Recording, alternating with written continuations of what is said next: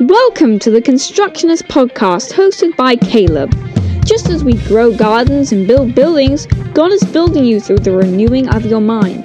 The sufficiency of the scriptures is paramount in your journey, and every week, Caleb will challenge you to make them a central part of your life and worldview. Join us now as we explore the world through the ancient lens of God's Word. Coming up this Sunday, the first Sunday of November, typically is the International Day of Prayer for the Persecuted Church. And I would encourage you, if you have not heard of this, or maybe you have heard of it but have never really participated, or you've done it every year, uh, look into what it is that the persecuted church is going through. This is a great challenge to the Western church. And when I say Western church, I mean North America, Europe, uh, Australia, New Zealand, these places, where this idea of actual physical persecution isn't really something that happens on a regular basis you don't hear reports of people in Wisconsin or something having their church burned down by extremist atheists or Muslims or something like that. But you do hear about that in Afghanistan and in China, where there's regularly raids on unregistered churches. You hear about it in Ethiopia, uh, certainly the Muslim world. Colombia is another place where this happens on a regular basis, where uh, people who are leaders within the church are being killed for their faith.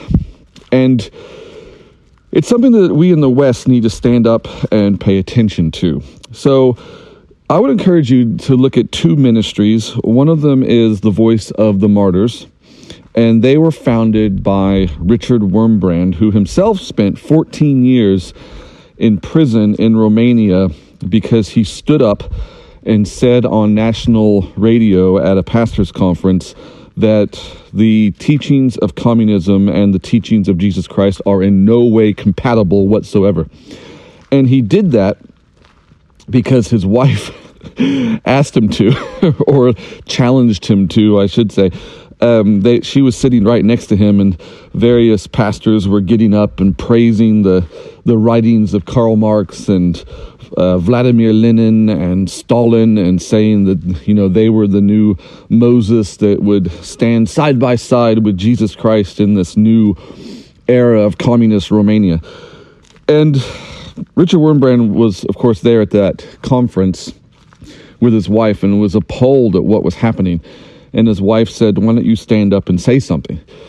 and wipe the shame off of Jesus's face, I think was the phrase that she used. And um, there's actually a film coming out about Sabina Wurmbrand here in the next month or two that was produced by Voice of the Martyrs. And so uh, that, that incident in their life will surely be in the film because it was a turning point in his uh, life as a pastor and leader in the church. But um, he uh, he said, "You realize if I stand up and say something, I'll I'll be a dead man. They will mark me." And she said, "I would rather be married to a dead man who was faithful to the Lord than a coward or something along those lines." And so he got up and he made his statement. And uh, it wasn't too long after that that he was abducted, uh, literally abducted, walking down the street. Car pulled up, grabbed him, threw him in, and that was it for the next seven years. I think three years in solitary confinement and seven years seven or eight years in prison, uh, and then he was released for a short time, and then went back to prison for a number of years more. and I think a total of something like 14 years in prison. And uh, it was interesting when they released him finally, a, a ransom was paid by some believers, I think in Norway or Sweden, to have him released. And they said, if you ever talk about what happened to you in these prisons here in Romania, we will hunt you down and kill you. And his response was, "Is well, I've been in your prisons for 14 years, and you couldn't kill me. Why do you think you'll be able to kill me when I'm when I'm released and doing what God has called me to do out there?" And, um, that was the kind of guy that he was. But he came to America, and eventually, and he founded uh, Christ to the communist world, uh, which eventually became Voice of the Martyrs. So they're a ministry that is still going, and they have uh, greatly aided and helped the persecuted church all over the world uh, for the last, I don't know, 50 years or something like that, 40 years. And So they're a good ministry to look into. The other one is Spirit of Martyrdom, and they do a lot of their work in uh, northern South Africa. Uh, sorry, not South Africa, uh, South America, uh, Colombia, Venezuela, those places, as well as in India. They have a lot of work going on there uh, with uh, church planting schools and training facilities and things like that. And so I would recommend you looking into either one of those two ministries to get information about this idea of the International Day of Prayer, and they'll have resources and things like that. So it's a real challenge. I've been reading about the persecuted church for, oh, I don't know, probably close to 10 years or so. I've been to a number of Voice of the Martyrs conferences and uh, heard people speak and spoken to people who have been persecuted for their faith, have been imprisoned for their faith in different countries. And it's a humbling thing to know that you're living here in the West, uh, and maybe you're listening to this and you, are you're, you're not in the West. Maybe you're in Southeast Asia or uh, Africa or something like that, where this kind of thing is a bit more real. So let this be also an encouragement to you. But the context in which uh, I live, and I think a lot of you listeners out there, is that we live in places where we are, for the most part, free to say what we want, in legally, and um, without the fear of being, you know, having our house burned down or uh, having our church raided or something like that.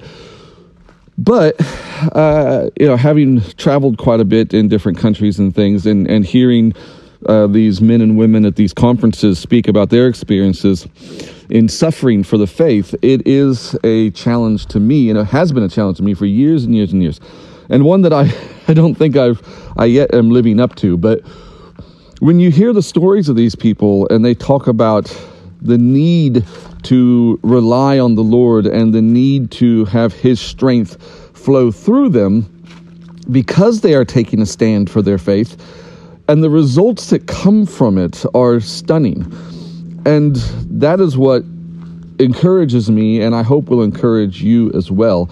Sign up for the Voice of the Martyrs free magazine that they put out and read these stories every month. I just read this uh, the last couple days a story about a, a, Muslim in Ethiopia who became a believer.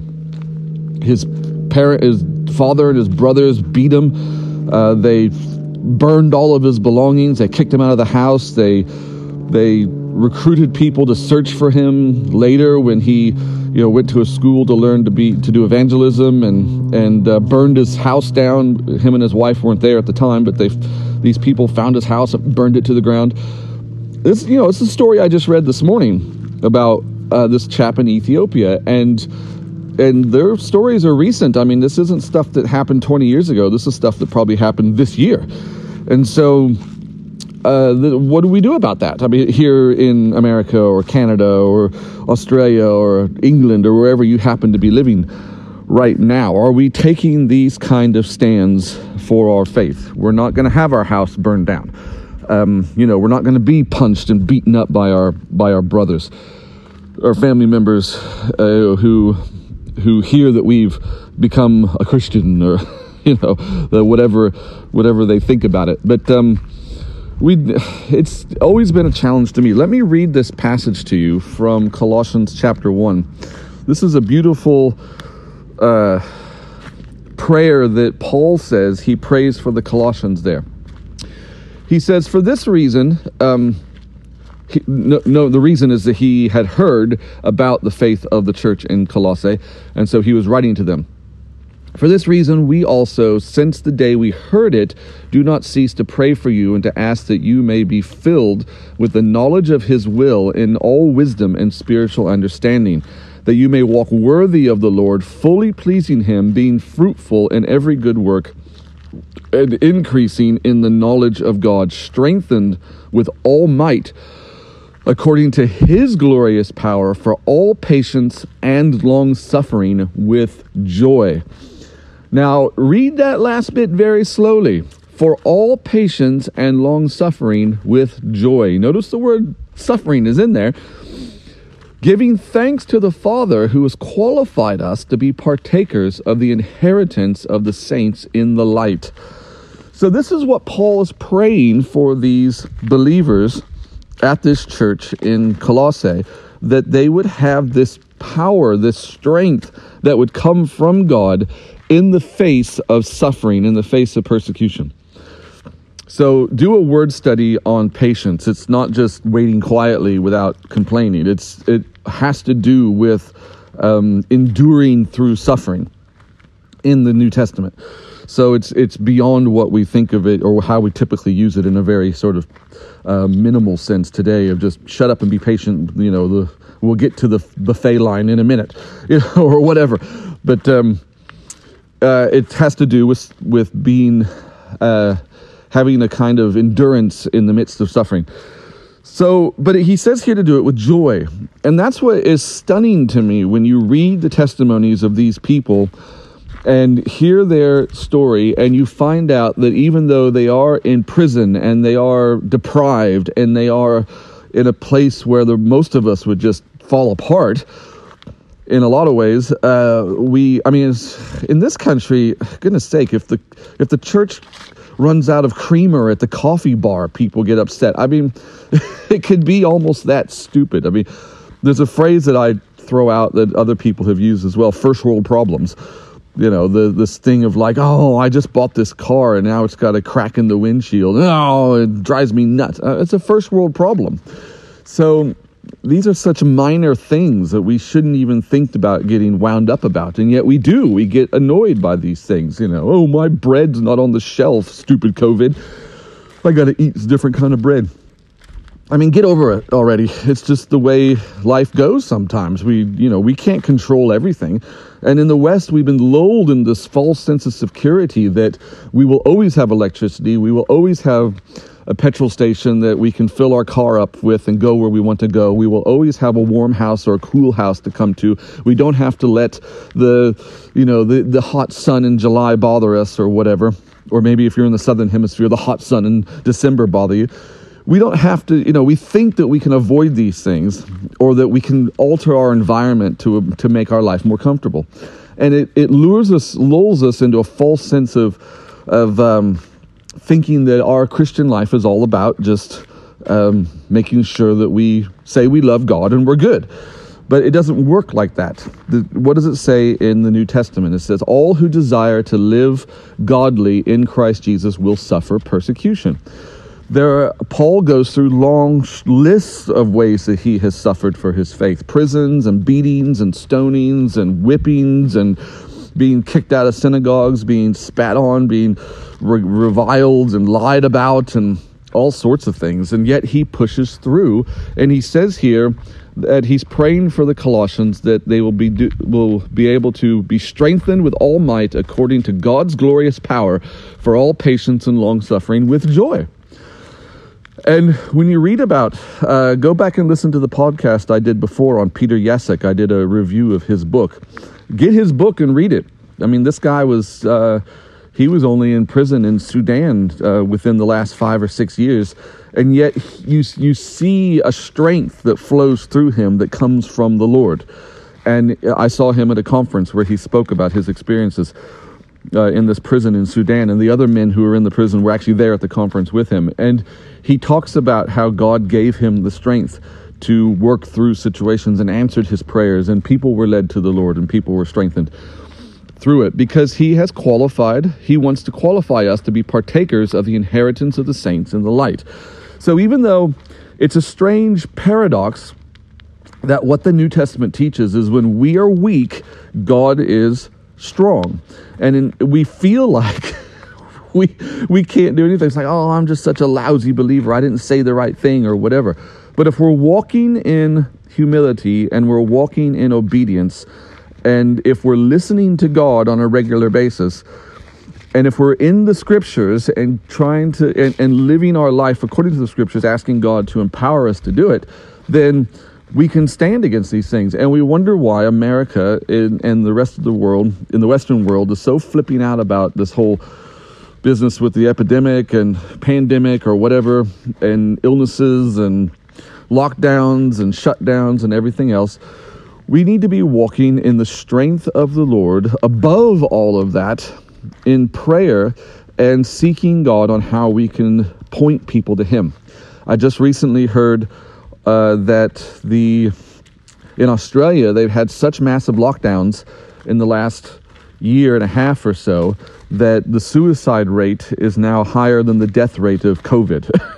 I mean, that's terrible. Why are people willing to kill themselves you know, over being locked down? This is a time when the church should be saying, no, there is life in Christ that we should be tapping into and in prayer and in uh, trying to encourage each other to to stand above all these things and reach out to those who are suffering. And there is suffering.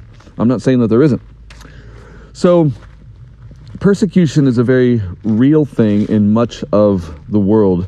Uh, the Muslim world and the communist world, North Korea, things like that. If you have not discovered uh, some of the testimonies from these people, then I would encourage you to to look them up uh, at the persecution.com and the Spirit of Martyrdom website and be challenged and go to their conferences and discover what kind of life is being lived in these countries by these believers.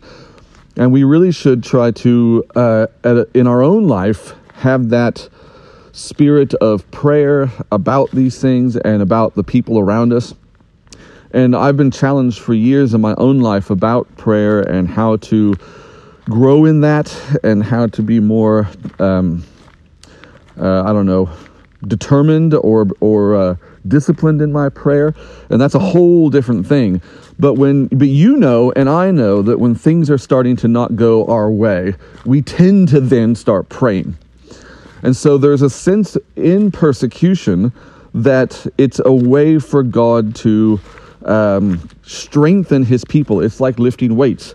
So the Chinese church, they have the right attitude on these kind of things where they're actually thankful um, for the prison sentences that, that, that they've had because it's strengthened their faith. And there's actually kind of a, a uh, a norm within much of the underground church or the unregistered church in China that to be a leader in the church, a recognized leader, you've had to have been in prison for a time. And that's sort of the way they look at it. They don't ask like, what Bible school did you go to and what degree did you get? It's like, oh, it's like, what prison were you, were you in? That's sort of the, the normal way of thinking about things over there in the, the, a lot of the churches in China, and we don't think like that. We have we get obsessed with numbers, not with depth of knowledge, of wisdom, and understanding of scriptures. And I'm just as guilty as it as the next guy because I live in a Western country, so I have to be constantly reminding myself of these things. But let me point out that. Um, at one of the Voice of the Martyrs conferences we went to, we heard from a pastor there who pastored a church in, I want to say Bethlehem, in Israel, and he obviously was surrounded by by Muslims constantly in his church. And so, but he was very bold in, in his statements and what he did. But he shared this illustration from Shadrach, Meshach, and Abednego. So you remember those guys in the book of Daniel, how they would not uh, bow down to this statue of Nebuchadnezzar. And as a result, the threat was, is we're going to throw you into the furnace. So Nebuchadnezzar had a big furnace there. Uh, he was going to throw anyone who didn't bow down to his statue into it. He was putting himself in the position of a false god. So there's a whole bunch of this typology of the Antichrist and things like that there. But Shadrach, Meshach, and Abednego said, No, we are not. And even if we die, even if our God does not save us physically, we will not bow down. It's a beautiful statement of faith and of uh, trust in the Lord. And so it says that Nebuchadnezzar was so angry that he commanded that the furnace be heated seven times hotter. Now, this pastor, what he said was that seven is in the Bible often, uh, very often, a number used to indicate perfection. So Nebuchadnezzar heated this thing up seven times hotter. His intention, inspired by the devil, was to make them suffer more. But the reality is, is he, in God's eyes, he God said, "Oh no, this is just a better opportunity for me to exercise my strength and show my glory through their suffering and their persecution." So there's so this is how the devil operates. He thinks he's doing something that is going to hurt the church, where in reality God is looking at and saying, "No, this is going to strengthen the church." Just like putting yourself under those weights when you're weightlifting or saying, "I will run this marathon." It's about having that pressure on you to make you stronger so you can accomplish the thing that you have set out to accomplish. And in this case, it's we are going to have God's glory shine through us. So they were thrown into the furnace. The intention of Nebuchadnezzar was of the devil. He wanted them to suffer, but the intention of God was as he wanted to be glorified through them. And what happened? when they're actually in the furnace, Nebuchadnezzar says, "Hey, how many people did we throw in?" And some guy there says, "We threw in 3, oh Lord, oh king." and he says, "Then why do I see four and one of them is like the son of God?" He says. So this was a, t- um, a moment for God to actually meet with Shadrach, Meshach, and Abednego in the furnace. And they didn't leave until they were called out by Nebuchadnezzar. They were quite happy to stay in there. And when they came out, they had no hint of any sort of effects from the fire whatsoever upon them. And so, what does it say in this prayer from Paul? He's delivered us. Oh, um, strengthened with all might according to his glorious power for all patience and long suffering with joy, giving thanks to the Father who has qualified us to be partakers of the inheritance of the saints in the light. So they were like they inherited the, the position of saints in the light when they were thrown into that fire. But it took the work of an evil man to do it so that God could show himself strong in the midst of it. And this is our constant reminder throughout Scripture of any time these kind of things, any kind of, uh, like, I mean, Jesus is our prime example of going to the cross. It looked like a bad thing, him going to the cross. It looked like, oh no, he's being attacked by the Sanhedrin, he's being crucified by the Romans, this is a bad thing, he's going to die, oh, the shame, oh, the everything bad about it. But then three days later, he turns around and raises from the dead. So, what man meant for evil, what the devil meant for evil, God turned it around and used it for his glory. And the cross and the resurrection now becomes the epitome of like basically almost all doctrine in scripture revolves around this idea of the death and the resurrection of Jesus, who is uh, God in the flesh himself, God incarnate. So God does it. God walked through that himself, and that ultimately is our encouragement ourselves to say, well, any suffering we do is nowhere even close to the suffering that Jesus went through. One who is innocent and yet took upon him the sins of the entire world. So if you know what it is to be freed from sin, that's just your own personal sin. Imagine having all of the sin of the whole world, every murder, every rape, every lie, every um, you know deception, every theft, every everything was dumped. Every evil word spoken, every bit of I can't even think about all the things that you can that are just bad things that Jesus had dumped upon him, and he took that willingly for our sake to remove it because he was able to do that because he died. The wages of sin is death, but yet he, as a, as a sinless man who fulfilled the law, he became free. That all that was cast out. And so we're able to now partake of that when we give our life to Him in humility, and then to live out that life as well in His power. So God bless you. I hope you're encouraged. Uh, I'll put links to the websites I mentioned in the notes, and I pray that you will uh, be greatly blessed in your reading of the persecuted church. God bless you. Have a great day. Thank you for taking the time to listen to our podcast. If you were challenged and encouraged by what you heard today, please feel free to share it with any friends or family you like. You're welcome to email us at calebtheelectrician at gmail.com. That's calebtheelectrician at gmail.com. And remember to leave a comment at iTunes, Spotify, or anywhere that you listen to podcasts.